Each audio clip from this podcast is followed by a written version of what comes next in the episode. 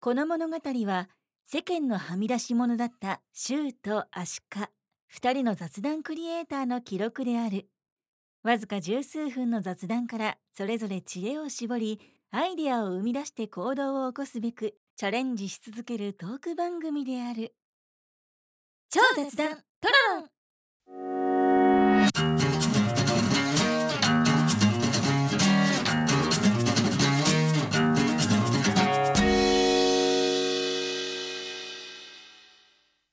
シュウさん、はい。この前ね、えーゲストをお呼びしてうん収録配信したんだけども、うんうんまあ、ドゥーラジオさんね、うん。うんうん。楽しかったっていうね、ええ、そうだね。ざっくりした感想は言ったんだけども、 とはいえ、やっぱいろいろ、まあ大変といううか、ん。初めてね、リモートうでん4人の、うんえーと収録をしたんだけども、うん。うん。やっぱね、機材とかちょっとね、揃えたくなっちゃったかなっていう。確かにね。ねうん。うだかんらやっぱその、ちょっとね、うんプロ意識が働いちゃったみたいそうな。そうそうそうそうだねよりいい、あのね、うん。音源を取りたいなと。ああ、なるほど、なるほど。確かに確かに。そうちそょうっとそれは、まあ、いろいろ検討していきましょうよね。うんほらね。そう。ん。で、まあ4人で話したからね、リモートだったし、うんうん。こう、最初の頃は、こう、タイミングがちょっと合わなくて被っちゃったりとかもあったんだけど、うんうんやっぱさすがね、うん4人とも、こう、普段収録を、で、まああ、ーラジオさんの2人そうは、だね。普段リモートで収録してるというおっしゃっていたので、うん。慣れているっていうこともあってね。そうだね。それに助けられた感じもするし、うんうん。いいんじゃないかな。うんね、うん。あのー使ってるツールがね、話してる人が、こう、ピカピカピカってアイコンが光るかああ、ら、あそのれツー見ルなはがらねう。ん。まあ、比そうそうそう較的ね、うんうんそこら辺はうまくできた方なのかなっていう感じはするねう。んうん。まあね、この場を借りてじゃないけどうも、ん。また改めてね、マドゥーラジオの、えーリサさんとうん。千尋さん、うん。本当ありがとうございました。いや、ありりがとうございました。またね、機会が、機会、機会があればというじゃない、機ぜ会をひ、作ってね、そうだね ぜひまたおね、い越しいただけたらと。ただきたいなとはいいうところですね。はい。うん。またねうん、このラジオを聞いているね、うん。そこのあ なた。お声掛けするかもしれませんよ、みたいなね。ね まあまたね、うんあの、ここの番組を、まあ、踏み台にしてもらって、うんうん。まあ、ちょっと体験してみようみたいなね、うん。まあ、そんな感じのラフなうん。参加も全然ありだと思うので、うんうんうんうん。まあ、レターをね、ぜひ送っていただければなとはいはい。いうところですね。そうですね。うん、レターを、読んでみようのコーナー。もありますので、 どしどしえねー。どしどしはい。っお願いしたいと思います。はい、ていったところでね、はい次回は、次回は、えーココアとコーヒ ー、違う。レターの話をするとなんかもうね、終わりなんじゃないかなと思っちゃってね。 違うでしょあなたの回だ そうかそうか。うん。そう、今回はね、うんあの、トロロンの中ではね、うん。初めての、まあ、テーマになるんだけどうも、ん。まあ、プロレスに関してね、ププロロレレススが好きなんだよって言いあー言いつつ、全然ね、ねえプロレスの回は一回もなかったので。初めてだねこれね初めて初めて。そう、確かに。そう。で、うんプロレスラーの武藤敬司について武藤刑事。語っちゃうよって話なんだけおど、おまあ、じゃあなんでいきなり武藤なのか、うんそんなに武藤敬司が好きなのか、うんまあ、うん嫌いじゃないけども、ー。うん。その理由は、うん。これね、えー2月11日に、 2月11日。本。うん、配信する内容なんだけども、うんうん。そのちょうど10日後に10武日後藤敬司選手引退です。 2月の21日ね。そうです。うんで、その日ね、僕あのチケットを買っておお。東京ドームまで、まあ、見に行くこと東が京ドームでやるんですそうそああ。うもう見に行くことが決まってるって変な言い方だけどへ見ーに行くっていうこともあって、うんまあ、この話題はどうかなと。で、うんまあ岸君もね今、うん今日撮ってる、えーまあ日にちを言っちゃえば1月21日うんの翌日がうん武藤敬司の、まあ、化身であるうんザ・グレート・ムタという選手がいほうほういるんですが、そのグレート・ムタの引退試合、明日行われると。あ一ヶ月前にグレート・ムタはそっ引ちの退を方するがそう引退する先に引退して、で、まあ一応ね、あの、よくあるような、まあ戦隊ものとかって考えてもらっていいんだけど、うんうん一応別の人間というあか、なるほど別のキャラクターだよっていう体なので、ああなるほどなるほどそうそうそうそう。ええ覆面レスラーなのそれはえっとね、もともとはペイントレスラーで顔にペイントペイをンしトて、レスラーってそういう名称があるんだそう、昔ザ・グレート歌舞伎というプロレスラグレート歌舞伎とかグレート木田義太夫とかー。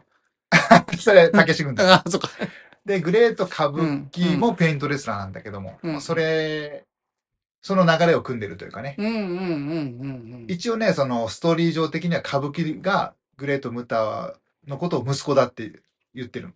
へえ、じゃあ歌舞伎みたいな面構えなのまあ、グレート歌舞伎はそういう、まあ、歌舞伎っぽいペイントをしてるわけ。うん。まあ、要するに、海外に出ていくときに、うんまあ、。その歌舞伎だとか、侍だとか、そういう名前の方が。あの日本的なワードが入っているそうそうそうそうで、悪役をやるわけ。ああ、なるほど。で、まあ、グレート歌舞伎も、うん。アメリカの方に行ったときは、もちろん、まあ悪、役レスラーだね。そうそうそうそう。で、グレートムタも悪役です。ヒうん。ール。で、武藤刑事はまあヒールじゃないんだけども、うんグレートムタにで変身をすると、もう悪行三昧をするわけ。なるほどね。お代官様みたいな感じだね。お代官様ではないけどね。違うで、そのグレートムタが明日引退 と。の。なるほどで、。グレート、えーごめんなさい、えー武藤刑事が、えー10日後ね。 うん。これちょっと明日引退10日後でおかしいんで、収録の翌日がグレートムタ引退。うん。で、配信日の10日後が武藤刑事引退というところで、うん。まあ、ちょっとこの話をしてみようと。で、もしね、あの、うん僕の中でちょっと思うことあれば、うん見に行った後もね、一旦その導入トークぐらいではね、うん。話ができたらっていう、ああそのまあちょっと布石じゃないけど、はい。流れを組,、ま、組んだらいいかなと思って、なるほど今回ね、武藤刑事の回。へえ。まあ、あの、うん15分じゃ語り尽くせないので、薄い内容になっちゃうんだけどうんも、うん。まあ、その武藤刑事というレスラーがね、うんなんでこんなにその、まあ、引退試合ということで東京ドームで行うような、うん。そでんなかいレでスすラよーなねんか。そうそうそう。まずは、新日本プロレスというところ、いうんアントニオ猪木さんが立ち上げた団体で、うん。でデビューをするんだけども、うんまあ、いろいろあって、新日本プロレスを辞めるんですよ。はい。で、猪木さんの逆側にいる人は、馬場さんなんですよ。うん。で、あ馬場さんが立ち上げた全日本プロレスに移籍するんですよ。あえー。で、全日本プロレスの社長にうん。なります。うん。で、新日本でもチャンピオンになり、全日本でもチャンピオンになって、うん。で、全日本プロレス、馬場さんが亡くなった後に、えーまあ、エースだった三沢というレスラーがいます。うんで、三沢というレスラーは、うん。全日本プロレスの社長になるんですけど、思うように、うん。そこで、まあ、経営とか、試合展開、まあ、えー興行を打てずに、うん。辞めちゃうんですよ、全日本プロレスを。うん。で、新しい団体を作ったところ、みんな三沢についていっちゃったみたいはあ、な。一応二人だけ残ったんですけど、全日本には。へーで、えー新しくプロレスリングノアというのを作るんですよ。ななので三大プロレス団体とまあ呼ばれてて新日本プロレうスん全日本プロレスプロレスリングノアで、で三沢が去った後の全日本プロレスに武藤が来て社長になるんですよ、へーなるほど。まあ救世主みたいな形で、うんうんでさっきも言ったんですけど新日本プロレスでチャンピオンになりました、うん全日本プロレスでチャンピオンになりましたであとはノアのチャンピオンになればそのメジャー三冠達成っていう言い方をするんですけどうん。で武藤は結論から言うとメジャー三冠を成し遂げるんですよほうプロレスリングノアでもチャンピオンだで、それが去年とかなんで、うん。もうね、58歳とか、うん59歳とかでノアのチャンピオンになるんであ、すそうなんだ。よ。そう。へーで、まあ、ぶっちゃけて言ったら、どうなんだよっていううん気持ちはあるんだけど、うんまあ、それだけのレレジェンドレスラー、そういうことも全部跳ねのけて、あの、なんていうかな、うん。まあ、ヒーローなんですよ。うんで、今は、ノアの所属で、うん。ノアの選手として引退をするんだけども、でもやっぱりもともと新日本プロレスにいたっていうこともあって、新日本プロレスラストマッチとかっていうのももう先日やってて、へーなかなかないですよ。そのノアの選手なのに、他うのん。団体でね、古巣だからって、うん古巣の引退試合とかっうん。ていうことができちゃうぐらいの、うん。まあ、スターレスラーですね。股にかけてみたいなね。そうですね。あうの、ん世界でもね、うん。あの、グレートムタとして戦ってへそうそうそう。で、まあ、うーん、そうだな。ーうん。なんどこから話すかなでえっとまあプロレスファンとしては、うんもう猪木馬場まあ逆か馬場猪木うん。その逆がよく分かってないけど。あのね、うん引退してごめんなさい猪木馬場なのかなごめんなさいちょっとこそこが僕今曖昧だけどうん馬場さんは引退してないんですよ引退せずに死んじゃったからあ、プロレスラーのまま死んであ、るそうだっけうん、で馬場さんの方が先に死んでんじゃなかったかなちょっとそこがごめんなさいあのプロレスファンのいねや、そうそうでしょ。だって、うん猪木は最近だもんね。あ亡くなったのはねうん。引退試合と馬場さんが死んだのはどっちが先だったかなってちょっと今記憶が曖昧なの。まあだから、らちょっと順番はうんまあどうであれ、猪木、馬場でうん三沢さんも引退せずにリングで死にました。ほうほうほだから、猪木、馬場ううんの流れを組んで、あの、引退するレスラーとしては、うんまあ3人目なわけですよ。そのうん三沢選手はまあ、リング上で亡くなった。うんで、あと、馬場さんの弟子だった小橋選手とかっていう選手もいるんだけど、うんうん両方の流れを組んでないんですよ。うん猪木の流れは組んでない。うん猪木と馬場の両方の流れを組んでる。まあ、馬場さんは亡くなった後に全日本の社長になってるけど、うんその、系譜は踏んでるわけですよね。うん馬場さんのプロレス作った団体で社長をやったと。うんだから、闘魂って猪木は言われて、馬場さんは王道って言われてるんだけど、その闘魂と王道を、えー両方持った選手が引退するっていうことで、やっぱそういう、こう、大きな選手が、大きな存在の選手が、まあ、引退するってことで、プロレス界の中では今ちょっと一つの、まあ、話題になってるとう。んで、またすごいなと思うのが、うんえー2月21日の引退試合決まってます。場所も東京ドームって決まってます。うんただ、カードが決まってないです。あそうなん引だ退試合の相手手とか、ほほほもしかしたらタックマッチうんであると僕は思うんだけど、タあーックマッチの相手も決まってない。なるほど何も決まってないのにチケットを販売して、まあ僕も買ってると。おまあそれだけのまあ選手それで。はい当日のサプライズなのや、もしかするとね、明日うんムタが引退するわけですよ。うんこの収録してる日の明日次の日ね、20 1月22日。うんで、ちょうど1ヶ月後でしょ。うんまあ今日が1ヶ月後なんうだんうけど、んそこで告知するかもみたいかも。なううんん。武藤なるほど引退試合カード決定みたいなあ可能性は大あるかなと、大いにあると。ーなるほどねそうするとまたプロレス界界隈ちょっとまたざわざわになるあのーで。うん。そう、だからカード決まってればここでも結構熱く語れるの。このはい相手をこの選手と組んで、うんで、この相手とやるってことはこういうストーリーがあるんですよ。とかって言えるんだけど、なるほどね何も言えないんでうねん。そういうことかそうそうそうそう。おーなるほどな。もうプロレスっていうともう本当うん子供の頃っていうかうね、ん。まあ僕ら子供の頃にほらあのタイガーマスクっていうアニメいはいあったでしょう、んであれに影響されてやっぱその実写版っていうかまあ実写版でもタイガーマスクいたかうん。ら佐、山さんね。うん、佐山とかね。うん。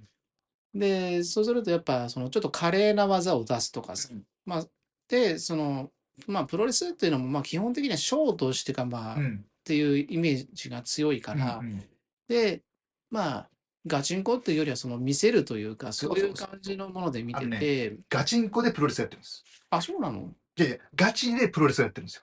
ほうほう。ああ、そういうことか。。そううんうん。あ僕はそういうふうに言うようにしてます。あ、そういうふうな表現をするんだね。そう。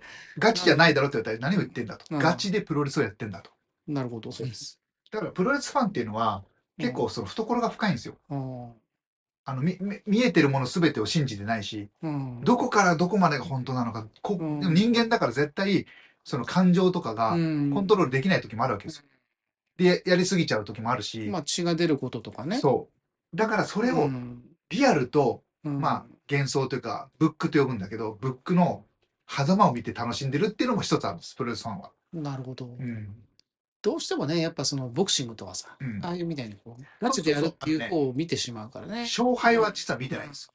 勝敗もあるんですよ。うん。でも勝敗だけじゃないっていうね、うんこれを語ると多分もうね、もう長くなっちゃうかなら。るほどね。うんそうそうそで結構ほらそういうまあ覆面レスラーとかもそうだけども、そういうこう自分がこう馴染みやすいようなうんレスラーがいた時期っていうのはちょっと見てたけど、う。うんもうそれ以降はまあなんかそんなになんかこうなんだろうな目目立つっていうか特徴のある選手があんまいないんじゃないかっていう感覚になってうん見なくなっちゃったんだけど、うんでもまあ武藤敬司とかね、うんそういう名前はまあよく聞く名前でもあるし、うん最近はバラエティーとかもね、うん長州と一緒に出てたりとか。あまあ長州力とね、うまあんいろいろあるけども、うん。で、まあ、新日、全日はもちろん何度か聞いてる。うん。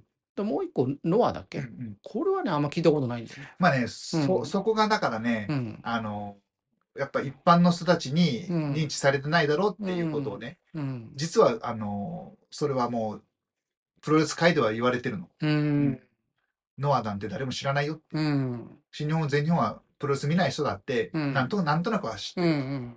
だから、せめてプロレスと言ったら新日本とノアだよねっていうところまで、うんノアは持っていかなきゃいけないんじゃないのって新日本からは言われてる。で、ノアもそれは分かっていると。うん。で、まあ、頑張ってやってるんだけどうも、ん。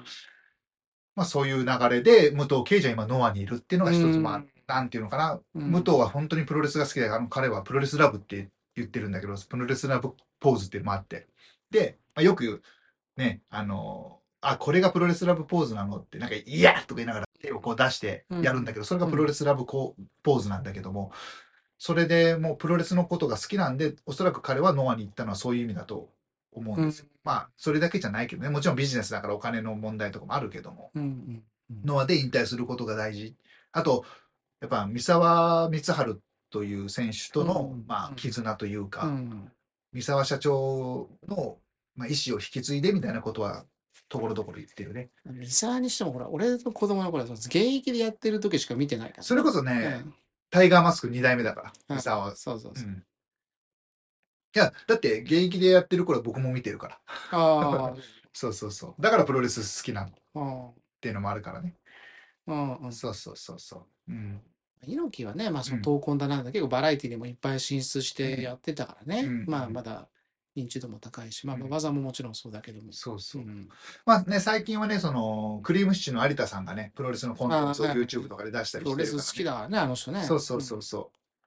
だからまあ面白いかなっていうのもありますけどね。うん。確かに。なので、まあ、うんちょっとね、もう時間が限られてるので、すごく薄い内容で、まあ申し訳ないんだけども、とにかく武藤敬司という大きなビッグレスラーがうん、引退をするというのが決まりまして、まあ10日後に、配信10日後に引退しますので、そこに直接行って今く日ると。行ってきますので、まあなんか感じたことあったら、ちょっとまた導入トークでそ少しね、はいはい。話させてもらえたらなと思ってる次第でござい ますと。なんか薄かったけど、まあこんなもんですかね。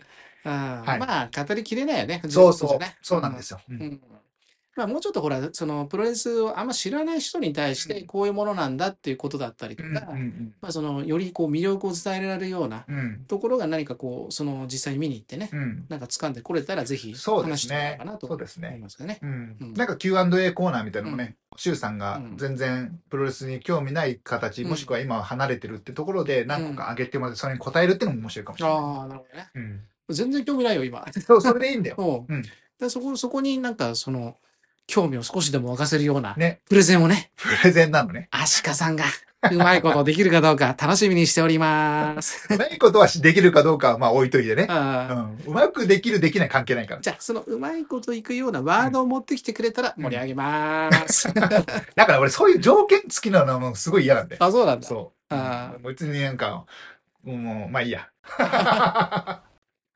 プロレスっていうのはそういうもんではないので、っていう、もうまあ、そういう感じになっちゃうからね。多分だからその魂っていうかねその、まあ見方っていうかね、うんそこが多分違うんだと思うから、うんうんうんうんそうだまあね。そういうとこが多分熱いところっていうのがもしあうんうれんば、うまあねうんうんうん。どういうところがまあでも自分たね、ちをあの見てるんね、だあの、うん強いて言うとね、うん見、見るのが一番早い、その、ファンからプレゼンして、あの、見るところに持っていくよりは、一回見てみてよって言って、見てもらうのが一番早いの、本当ぶっちゃけて言うと。それで見て思ったことを聞いてもらって、っうんていうのが一番早いんだけど、まあその見ようっていう思う気持ちになるところまでは、まあある意味プレゼンかもしれないけどね。まあ見てもらうのが誰本当か一に番連早れい。てってもらうとかねそれがそうあそうそれうそうばまあそういうきっかけあるだろうけどね、で多分そのあのリングのすぐ脇のところとさ後ろの方で見ると全然違うじゃなくてあれですよはいはいはい。うんやっぱその目の前でそのねそうんの選手っていうかそのレスラーがやってて、うん。その場外とかになった時にそのね、うんうん周りの人たちをそこそうだね。そこに接触があるわけじゃない、うん。うん、そうそうそう。うんあれもだから、まあ会場にいる人たちの、まあサービスみたいなもんだから。まあでもまああえて言うんだったら例えばその普段自分があんまり好きじゃないちょっと例えて言うならね、うんそういうそういうジャンルの音楽とうんかそういうのがあったとしても、うん実際ライブのところに行くと意外とそこに共感したりするそうこそうそとうっそうそうていうのは確かに経験値としてはあるから、うんうんまあ要は行けと一回行ってみろようとん。まあまあまあまあまあままあ。あそんなことなんね、うんう。ん、まあねっ。ていうのはあるかもしれないけどね。まあいろいまあろ。ただ、難しいでしょ。興味なないのに行くってのは難しいからね。うん、だから、だからこのラジオ聞いてくれてる方うで、ん誰か友人とかがね、プロレス好きな人がいて、うん誘われたら一回行ってみてくださいってなるほどね。いうところかなと。うん、うんそうだね。はい。うんうんうんうん長くなっちゃいましたよ。うんうん。 了解です。はい。はい。じゃあね、次回なんですけど、はい次回はね、またちょっと、アシカ語るコーナーの第2弾。おおえっとね、まあ、J リーグの開幕前日なんです。次の配信日が。ほなう。ので、ま考あえ、てるな。考えてるでしょ。まあ、サッカーについてちょっとね、うん。あの軽く語ろうかなと。まあ、サッカーについてと言ってるけど、基本 J リーグについてね。なるほどサねッ。カーちょっと広すぎるから。元 J リーグ、J リーグの選手であった。もうもうもうそういうフリー、そういうフリーフリーなんで。